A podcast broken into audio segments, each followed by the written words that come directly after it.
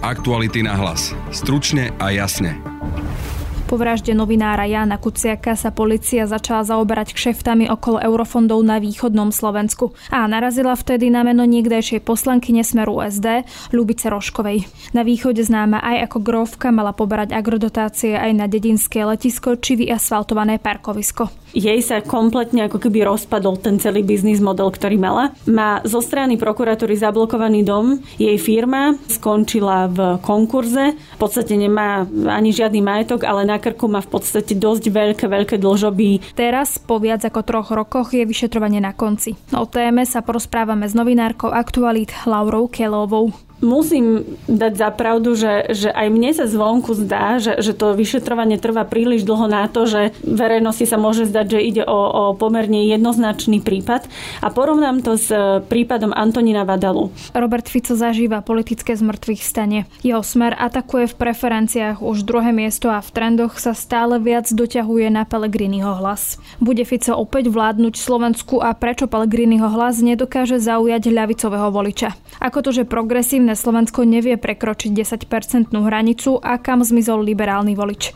No a ukazuje republika, že extrémistov sa Slovensko nevie zbaviť. V druhej téme podcastu sú to otázky pre politológa Radoslava Štefančíka je úplne evidentné, že Robert Fico ťaží z toho, čo sa za tie 30 ročia v politike naučil, zatiaľ čo Peter Pellegrini ako keby bol v defenzíve. Takže bude to Robert Fico, ktorý dostane poverenie od hlavy štátu na zostavenie vlády. Práve počúvate podcast Aktuality na hlas a moje meno je Denisa Hopková. V štúdiu vítam kolegyňu Lauru Kelovú a témou bude rozpad Impéria Roškovej. Štát ju žaluje, vyšetrovanie je na konci, no a peniaze nevracia. O tom je jej dnešný článok a to bude aj témou rozhovoru. Laura, vítaj. Ahoj, dobrý deň. Skúsme možno poslucháčom pripomenúť, že kto je to vlastne Lubica Rošková. Ľubica Rošková je v prvom rade exposlankyňa Smeru SD. Ona sedela aj riadne v parlamente v roku 2012 až 16 aj predtým, pretože bola náhradníčkou za Roberta Kaliňaka, ktorý bol ministrom vnútra a bola aj okresnou predsedníčkou strany Smer na východnom Slovensku. Takže nebola len nejakou, povedzme, obyčajnou poslankyňou alebo rádovou členkou, ale bola pomerne teda vysokou funkcionárkou strany Smer. No a po skončení jej ako keby poslaneckého mandátu v tom roku 2016 po voľbách uh, už sa začala teda naplno a oficiálne hlavne teda uh, venovať poľnohospodárstvu, respektíve nevieme, že či v skutočnosti aj riadne farmárčila, ale čo vieme s určitosťou povedať, že uh, jej firma poberala vlastne dotácie, pôsobila aj v poľnohospodárstve. Áno, myslím, že mnohí si ju spojajú aj s takým názvom, že grovka, tak je teda zvykli hovoriť na východe.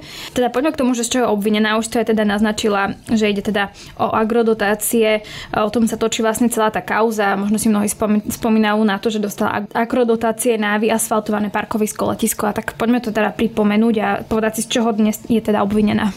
Ľubica Rošková je vlastne obvinená zo subvenčného podvodu a z to je taký trestný čin, že poškodzovanie finančných záujmov európskeho spoločenstva alebo európskych spoločenstiev a ľudskou rečou je to vlastne za to, že Ľubica Rošková, respektíve jej firma, e, čerpali dotácie na plochy, na ktoré vlastne čerpať nemali. Tie dotácie to sú vlastne priame platby a v úplnej jednoduchosti každý farmár, ktorý obrába nejakú pôdu, e, tak ak splní rôzne podmienky a naozaj sa o tú pôdu, o tie polia a rôzne teda parcely stará, tak má ako keby právo žiadať si na ne takú priamu podporu a sú to z väčšej časti teda peniaze z Európskej únie, ale aj e, z časti štátne peniaze. No a firma Ľubice Roškovej e, Agroporúbka, keď, keď už Roškova skončila v parlamentných hlaviciach, tak poberala táto firma e, tie priame dotácie alebo priame platby aj na proste totálne absurdné plochy, na ktoré peniaze poberať nemala. Už sa asi zrejme ani nebavíme o tom, že, že či si tie peniaze pýtala ako keby v nevedomosti, že nevie na čo si pýta, pretože takto otázka e, v tejto celej kauze a v týchto ani kauzách subvenčného podvodu nestojí. Farmár, poľnohospodár alebo teda ten podnikateľ v agrobiznise musí vedieť, na čo si žiada tie peniaze a musí vlastne poznať si e, tú svoju parcelu. Takže e, nie je možné, že by Ľubica Rošková predložila e, celý zoznam e, desiatok a desiatok parcel a netušila, že ona si teda omylom pýta na, na inú. Jednoducho došlo v podstate k takému totálnemu omylu eh, aj zo strany teda pôdohospodárskej platobnej agentúry, že jej platili peniaze a nie malé, lebo dohromady je to eh, cez 200 tisíc eur eh, na, na proste totálne absurdné plochy, na ktoré ani nemalo byť možné sa cez elektronický alebo akýkoľvek systém vôbec prihlásiť a čerpať na ne. Napríklad to letisko spomínané, alebo... Letisko je také akože najviac medializované, ale my potom sme v aktualitách vlastne získali kompletné dokumenty dokumenty a, a trvalo to teda niekoľko dní, kým sme ich celé preluskali a tam boli podľa mňa absurdnejšie plochy ako, ako to samotné letisko. Bola tam hrádza pri Zemplínskej šírave. Hej. Ja ako mladá som sa tadiaľ korčuľovala, takže poznám uh, aj, aj tú oblasť pri Zemplínskej šírave alebo súkromný areál e, SPP. Čiže tam sa ani kontrolóri dokonca nedostali, lebo tie, tie pozemky, na ktoré uh, firma Ľubice Roškovej čerpala, tak boli za plotom.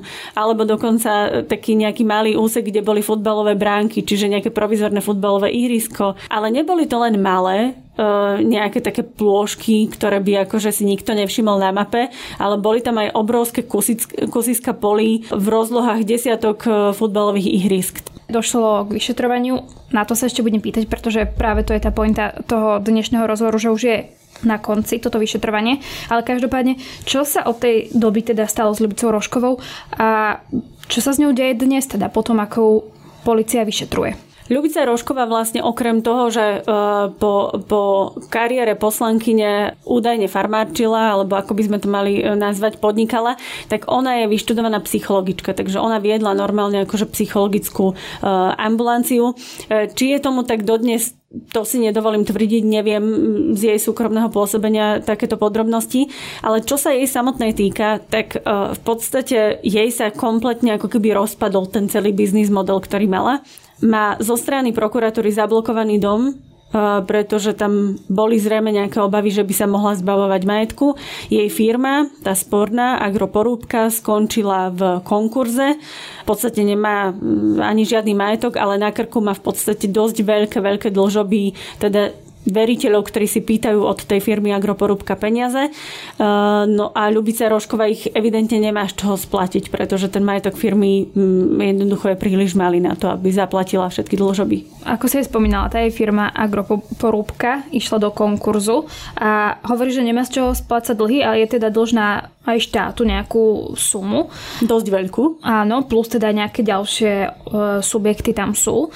Ale teda ak to nemá z čoho splatiť, znamená to, že štát tie peniaze už teda nikdy v živote nedostane naspäť napriek tomu, že ak aj súd potvrdí, že takýmto podvodom dochádzalo, tak v podstate sa s tým nebude dať nič urobiť. No, tak neviem, či by som to úplne takto pesimisticky ukončila. Ľubica Rošková, respektíve jej firma, e, sa prihlásila do konkurzu a teda prebieha štandardný konkurs. E, deje sa tak s mnohými e, firmami, e, takže Ľubica Rošková nie je v tomto žiadny slovenský unikát. A teraz k tomu majetku. Tam bolo zaujímavé to, že ešte krátko predtým, ako vôbec prihlásila tú svoju firmu do konkurzu, na čo teda právo mala a súd jej to potom aj schválil, tak firma Agroporúbka predala alebo previedla, prepísala, nevieme, e, poľnohospodársky dvor, ktorý mohol mať určitú nejakú hodnotu, nevieme akú opäť, ale zdá sa, že vlastne ešte predtým, ako celá tá firma skončila niekde vlastne e, v konkurze, tak mala aspoň nejaký majetok. Ale ten podstate svojím spôsobom e, Ľubica Rošková zabezpečila tak, že, že už tam v tom prebiehajúcom konkurze nebol. Čiže toto je problém číslo jeden. Okay. Prepač, ak do toho skočím, ale podobný prípad ako pri Bašternákovi. Presne tak, áno. Ešte predtým, ako vlastne on skončil sám, alebo jeho majetok skončil v konkurze, tak sa vlastne zbavil a poprepisoval svoje nejaké majetky. Ale ako aj pri Bašternákovi, tak aj pri uh, Ľubici Roškovej sa tento postup štátu nepozdáva a v tomto prípade PPAčka, teda tá pôdohospodárska platobná agentúra, agentúra podala žalobu a napáda vlastne ten prevod toho poľnohospodárskeho dvora. Čiže je ešte teoreticky malá šanca, že sa vlastne vráti ten poľnohospodársky dvor, e, speňaží sa a budú nejaké peniaze e, vlastne na konte tej agroporúbky a teda budú sa môcť vyplatiť tí dlžníci, tí veriteľia. Dlžníkom je Rožková, respektíve jej firma. No a problém číslo 2 je, že medzi tými ľuďmi, ktorým by mala, alebo medzi tými subjektmi, ktorým by mala uh, rožkovej firma dlhovať, je nielen PPAčka, ktorá si pýta náspäť tých 233 tisíc, uh, to sú dotácie plus nejaké ešte uh, ďalšie platby, ale objavila sa tam aj firma uh, Eurostav Michalovce a to je vlastne firma uh, Patrika Šuchtu, niekdajšej údajne pravej ruky e, Ľubice Roškovej. Patrik Šuchta je podnikateľ z východného Slovenska, bol krátky čas aj nejakým policajtom, ale skrátka vyskytuje sa pri všetkých týchto agrokauzách, pri bitkách na poliach a podobne. E, a, a vlastne on tvrdí, že v minulosti jeho firma Eurosta Michalovce e, dodala nejaké služby, respektíve myslím, že tam nejaké stavebné práce poskytla tejto rožkovej firme Agroporúbka a dnes si pýta naspäť 250 tisíc eur čo je teda najväčšia suma vlastne v tom celom konkurze. Viac ako štát. No a čo je na tom zaujímavé, Ľubica Roškova tvrdí, že, že Patrik Šuchta jej nikdy nič neopravoval a že ona mu nič nedlží. Teda ona spochybňuje vôbec to, že, že si e, štvrť milióna od nej e, tento človek alebo jeho firma e, pýtajú peniaze. A teraz krátke teda odpoveď na tvoju otázku, že či je to už pase a už sa štát nedostane k tým peniazom. Uvidíme, ako sa vlastne vysporiada uh, jednak správkyňa konkurzu a vôbec možno aj súd uh, s tým, že, že či je tam tá pohľadávka tých 250 tisíc, čo je naozaj akože závratná a najvyššia suma v tom celom konkurze, uh, na ktorú si nárokuje Patrik Šuchta a jeho firma, že či je vôbec oprávnená ak nebude oprávnená, tak tým pádom najväčším vlastne veriteľom bude len štát, tých 233 tisíc. Ale opäť, e, ťažko povedať, že či sa ešte nájde nejaký majetok e, firmy Ľubice Roškovej, ktorý by pokryl takéto dlžoby. Mm-hmm. Zatiaľ to tak nevyzerá, ale netvrdím, že je to definitívne. Teda ale napriek tomu, že ak by vyplateniu alebo vráteniu tých peniazí nedošlo, tak to, čo je a čo je aktuálne, je to, že vlastne Ľubicu Rožkovou vyšetruje policia a to ano. vyšetrovanie je na konci. Ty v tom článku uvádzaš, hovorkyňa e, prokuratúry ti to tam teda hovorí a ty cituješ, že vyšetrovanie naďalej prebieha, je v závere a návrh na podanie obžaloby podaný ešte nebol alebo respektíve to ešte tam nie je, to som tam teda teraz doplnila ja. Znamená to, že ten návrh na podanie obžaloby ani nebude, alebo a v akom stave sa teda nachádza to vyšetrovanie, ak už je na konci, čo, čo ďalej očakávať? Keď e, hovorkyňa povie, že vyšetrovanie je na konci, to znamená, že, že následuje, alebo v najbližších, ja neviem, týždňoch, mesiacoch uvidíme, následuje e, tzv. preštudovanie spisu, teda strany si preštudujú spis a keď tam ten vyšetrovateľ na konci vidí dôvod na podanie obžaloby, tak dá návrh prokurátorovi. Prokurátor si vezme ten celý spis, ktorý sa proste celé tie mesiace, v podstate aj roky, um, zbieral, preštuduje si to a ak on bude súhlasiť vlastne s tým vyšetrovateľom, že už je čas podať obžalobu, tak ju jednoducho napíše a podajú na súd. Môže sa aj stať, že tam nebude ešte vidieť E, priestor na podanie obžaloby a ešte dá niečo dopracovať napríklad, alebo že e, tam budú nejaké nejasnosti. Takže Teraz je to v takej fáze, že, že ešte nie je podaná obžaloba, ale to neznamená, že nebude. Samotný jej právnik Ondrej Urban hovorí, že to vyšetrovanie je hrozne dlhé, že to trvá mm-hmm. a dokonca tam hovorí o nejakých prieťahoch a podobne. Ty ako človek, ktorý vlastne píše o kauzách, tiež máš pocit, že to vyšetrovanie trvá dlho? My nevidíme do spisu a ja naozaj neviem posúdiť, že čo e, túto samotnú kauzu naťahuje. Ale musím dať za pravdu, že, že aj mne sa zvonku zdá, že, že to vyšetrovanie trvá príliš dlho na to, že, že verejnosti sa môže zdať, že ide o, o pomerne jednoznačný prípad. A porovnám to s prípadom Antonina Vadalu. Jano Kuciak v tom poslednom nedokončenom článku tam spomínal na veľmi krátkej mm, na veľmi krátkom vlastne mieste, že, že Antonino Vadala v minulosti chcel využiť takýto spôsob, že pýtal si na väčšiu plochu, ako v skutočnosti obrábal. Nevyšlo mu to, bodka, nedostal peniaze. A napriek tomu sa, e, my sme potom rozanalizovali e, e, v aktualitách, ja som písala taký veľký článok, že čo sa tam vlastne stalo, na aké plochy si pýtal peniaze, prečo ich nedostal a tak ďalej. A napriek tomu, že tie peniaze nedostal, tak prokuratúra, e, konkrétne súčasný generálny prokurátor, vtedy prokurátor špeciálnej prokuratúry e, a NAKA vlastne vtedy odvyšetrovali, obvinili a obžalovali, teda podali obžalobu, aby to bolo presnejšie, na Antonina Vadalu, že to bol pokus o subvenčný podvod. Čiže v podstate to bol veľmi podobný, až by som povedala, že rovnaký prípad ako Ľubice Roškovej. O to viac, že Rošková tie peniaze naozaj e, za firmu zobrala a Vadala ani nie. A pri Vadalovi to trvalo dohromady asi 3 mesiace na podanie obžaloby a, a pri Ľubici Roškovej to proste trvá roky.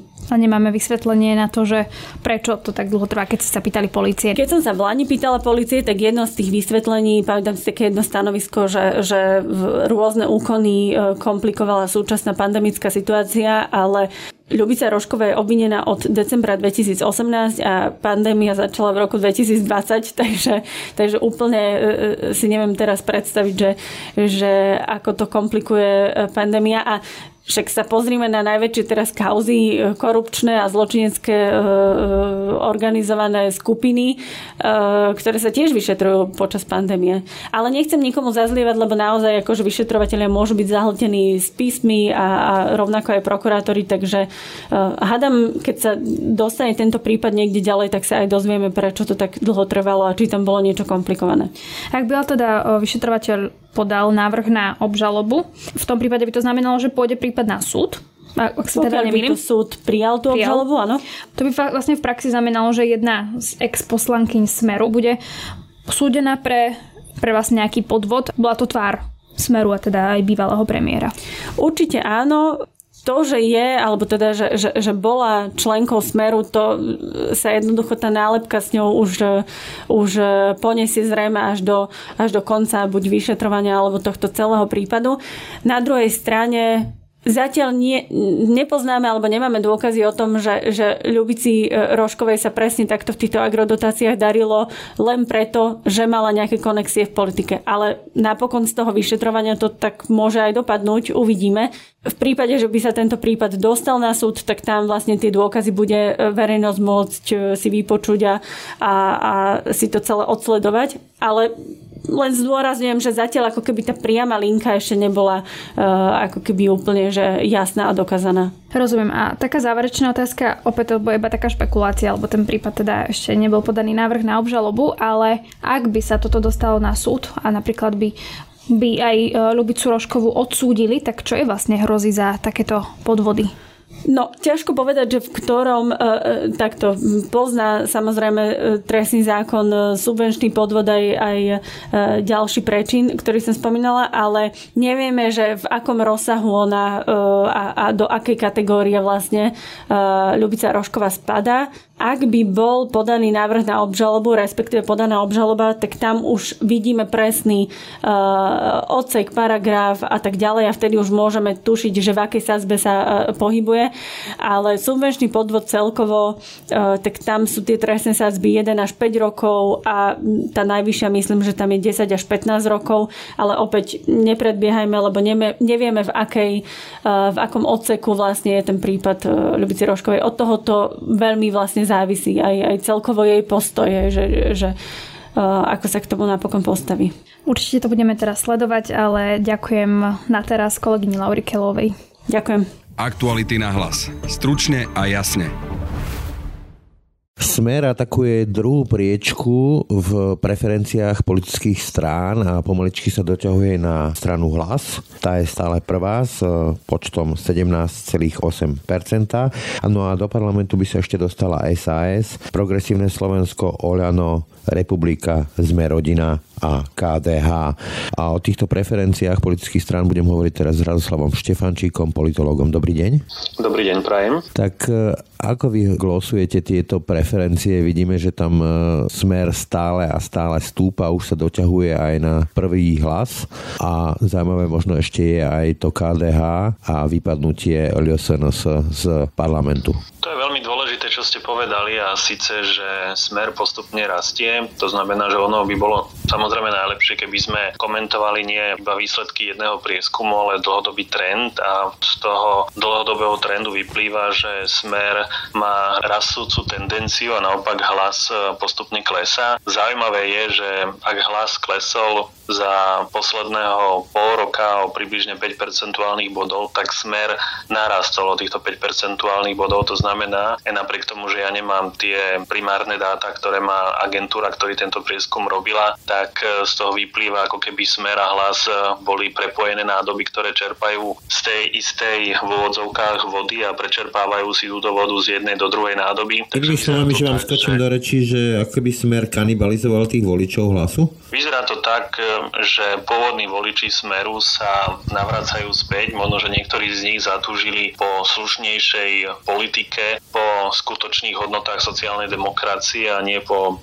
typickej sociálnej demagógie, ktorú prezentuje momentálne strana Smer, ale Smer ústami Roberta Fica to skutočne robí v posledných týždňoch mimoriadne vulgárne, takže vyzerá to tak, že tí voliči, ktorí sa preskupujú od hlasu alebo sa vracajú od hlasu naspäť k Smeru, ako keby počúvali viac na ten vulgárnejší a prízemnejší slovník, ktorý reprezentuje momentálne Robert Fico. No pravdou je, že aj keď si môžeme myslieť o Robertovi Ficovi čokoľvek, neštíti sa prakticky ničoho, ale na druhej strane ako keby žiadny iný politik tu nebol. Proste jeho vidieť každý boží deň, buď tlačovka, alebo chodí po regiónoch, alebo vymýšľa nejaké akcie a Peter Pellegrini vyzerá byť prakticky bezradný, ako by nemal žiadnu tému. Peter Pellegrini je v defenzíve, on možno, že otvorí rovnakú tému ako Smer, ale tým, že je Robert Fico oveľa vlastnejší, vulgárnejší, hlučnejší, tak e, ľudia ho vidia skôr, ako vidia Petra Pellegriniho. Videli sme to napríklad pri minulotýžňových protestoch pred e, prezidentským palácom, takže je úplne evidentné, že Robert Fico ťaží z toho, čo sa za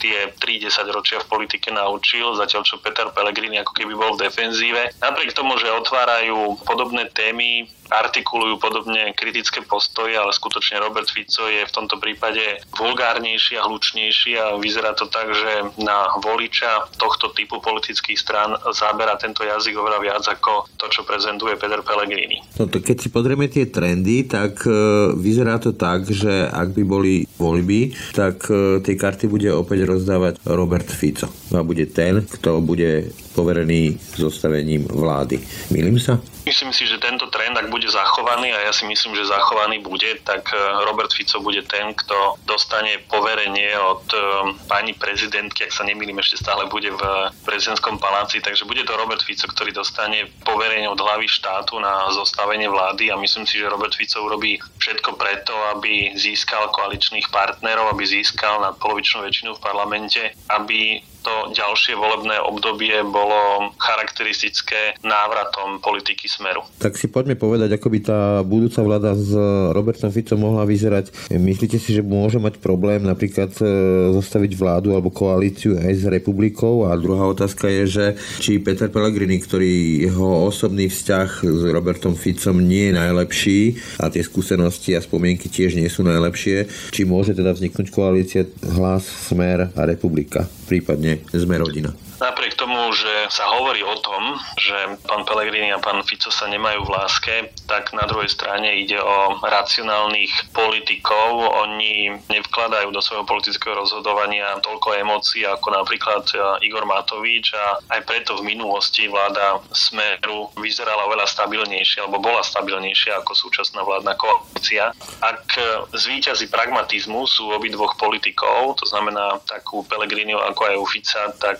pre predpokladám vytvorenie spoločnej vlády. Nemyslím si, že Robert Fico bude žiadať, aby bol on osobne predsedom vlády. Ja si myslím, že on bol schopný sa v minulosti zdať z čisto pragmatických dôvodov tejto pozícii a ja si dokážem predstaviť, že to ponúkne Petrovi Pellegrinimu. Ficovi ide skôr o to, aby bol, aby bol v bezpečí, aby si bol 100% istý, že mu niekedy NAKA alebo iná zložka policie nezaklope na dvere, ako napríklad svojho času Vladimírovi Mečiarovi rovno baranidlom alebo nejakou výbušninou a to je pre neho podstatné dožiť e, pokojný dôchodok bez toho, aby sa musel prebudzať e, na každú sirénu, ktorú bude počuť e, z ulice. A myslím si, že túto istotu istotu mu pán Pellegrini dokáže zabezpečiť, pokiaľ sa on sám stane predsedom vlády. A keď sa pýtate na to, že či republika áno alebo nie, ja si myslím, že republika s týmito dvomi stranami určite áno. Pellegrini nevylúčil spoluprácu s republikou, on jasne hovoril len o Igorovi Matovičovi a o ľudovej strane naše Slovensko, ale nikdy nepovedal, že vylúčuje spoluprácu s republikou a vzhľadom na to, že aj republika má v posledných eh, mesiacoch rastúci trend, tak je to vážny koaličný partner do budúcej vládnej trojky. Mimochodom, vy si viete predstaviť takú vládu, že hlas Smer Republika, prípadne Boris Kolár, že ako by asi mohla vyzerať, čo by mohla robiť ako vláda? Ja mám rád eh, hororový žáner filmu, ale v tomto prípade si toto radšej nepredstavujem. Zase na druhej strane ja stále verím, že Slovensko sa vždy alebo pravidelne vracia k priepasti a keď pozerá smerom dole, tak si uvedomí, že tak skočiť do nej nechce, tak e, zatiahne ručnú brzdu, otočí sa a opäť e, smeruje niekam do lepšej budúcnosti, takže áno, je to možné, ale pevne verím, že slovenská verejnosť sa zmobilizuje a takúto alternatívu, ktorá je samozrejme ale veľmi možná, nedopustí. No, keď si zrátame preferencie strán, ktoré sú v koalícii a pridáme k tomu ešte dokonca aj KDH a progresívne Slovensko, tak e, vyzerá to tak, že ani s týmito stranami by nedokázali zostaviť žiadnu koalíciu. Kam zmizol ten liberálny volič?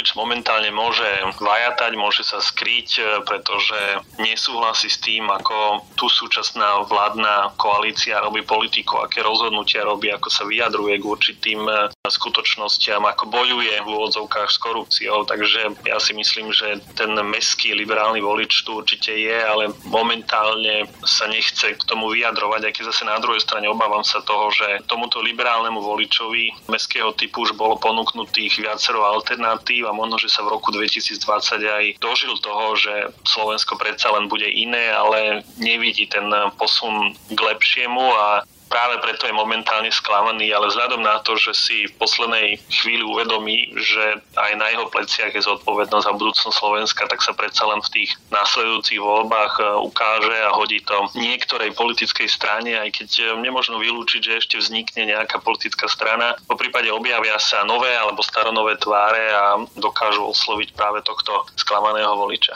Mimochodom, vy rozumiete tomu poďakovaniu a tej, tak povedať, z radosti progresívneho Slovenska Slovenska z tých 8 a niečo percent, lebo pravdu povediac pri tej ponuke, ktorú predvádza táto vládna koalícia, by som čakal oveľa vyššie percentá a oni sa tešia z tých 8 percent.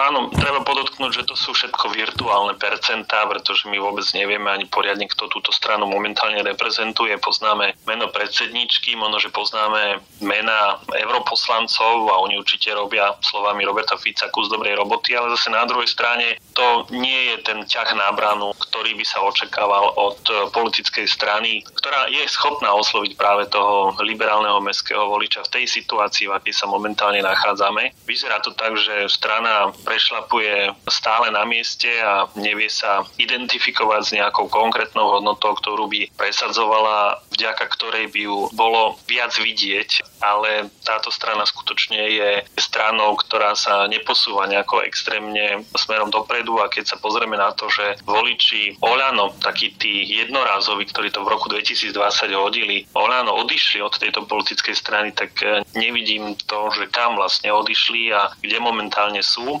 Ale vyzerá to tak, podľa toho, čo som povedal pred niekoľkými minútami, že stále rozmýšľajú, komu to nakoniec hodia. Ale zase na druhej strane si treba uvedomiť, že tak ako v roku 2020 e, veľmi rýchlo vyrastlo Olano, tak môže vyrásť e, úplne ktorákoľvek, či už vládna strana, po prípade iná strana, ktorá reprezentuje opačný typ politiky ako strany Hlas, Smer, Republika alebo Kotlebovci. Nie je to tak dávno, keď Slovensko zažívalo šok, keď sa do parlamentu e, prebojovala Kotlebová SNS. Tá už teraz e, je podľa preferencií mimo parlamentu a trendovo je to dlhší trend, že je mimo parlamentu, ale na druhej strane ten klon Kotlebu, teda strana Republika, má veľmi slušné percentá.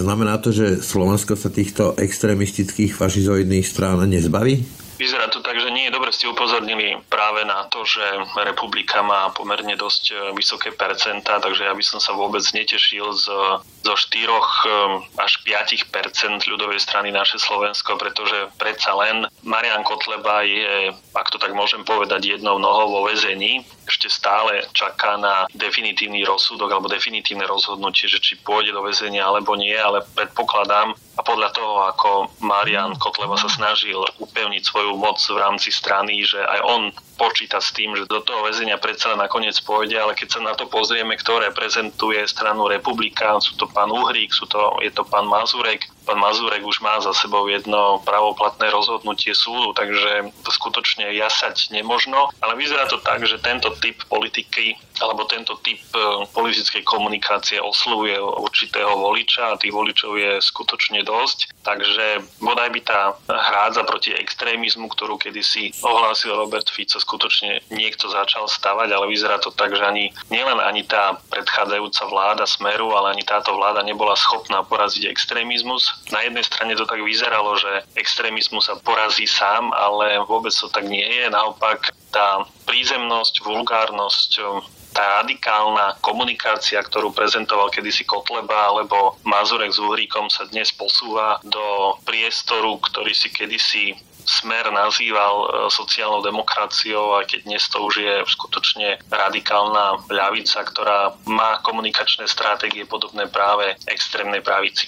Toľko politolog Radoslav Štefančík. Ďakujem za rozhovor. Ďakujem pekne, majte sa. No a to je z dnešného podcastu všetko. Viac našich podcastov nájdete na webe Aktuality.sk a v našich podcastových aplikáciách. Na dnešnom podcaste spolupracovali Matej Ohrablo a Branislav Dobšinský. Od mikrofónu sa lúči a pekný zvyšok dňa želá Denisa Hopková. Aktuality na hlas. Stručne a jasne.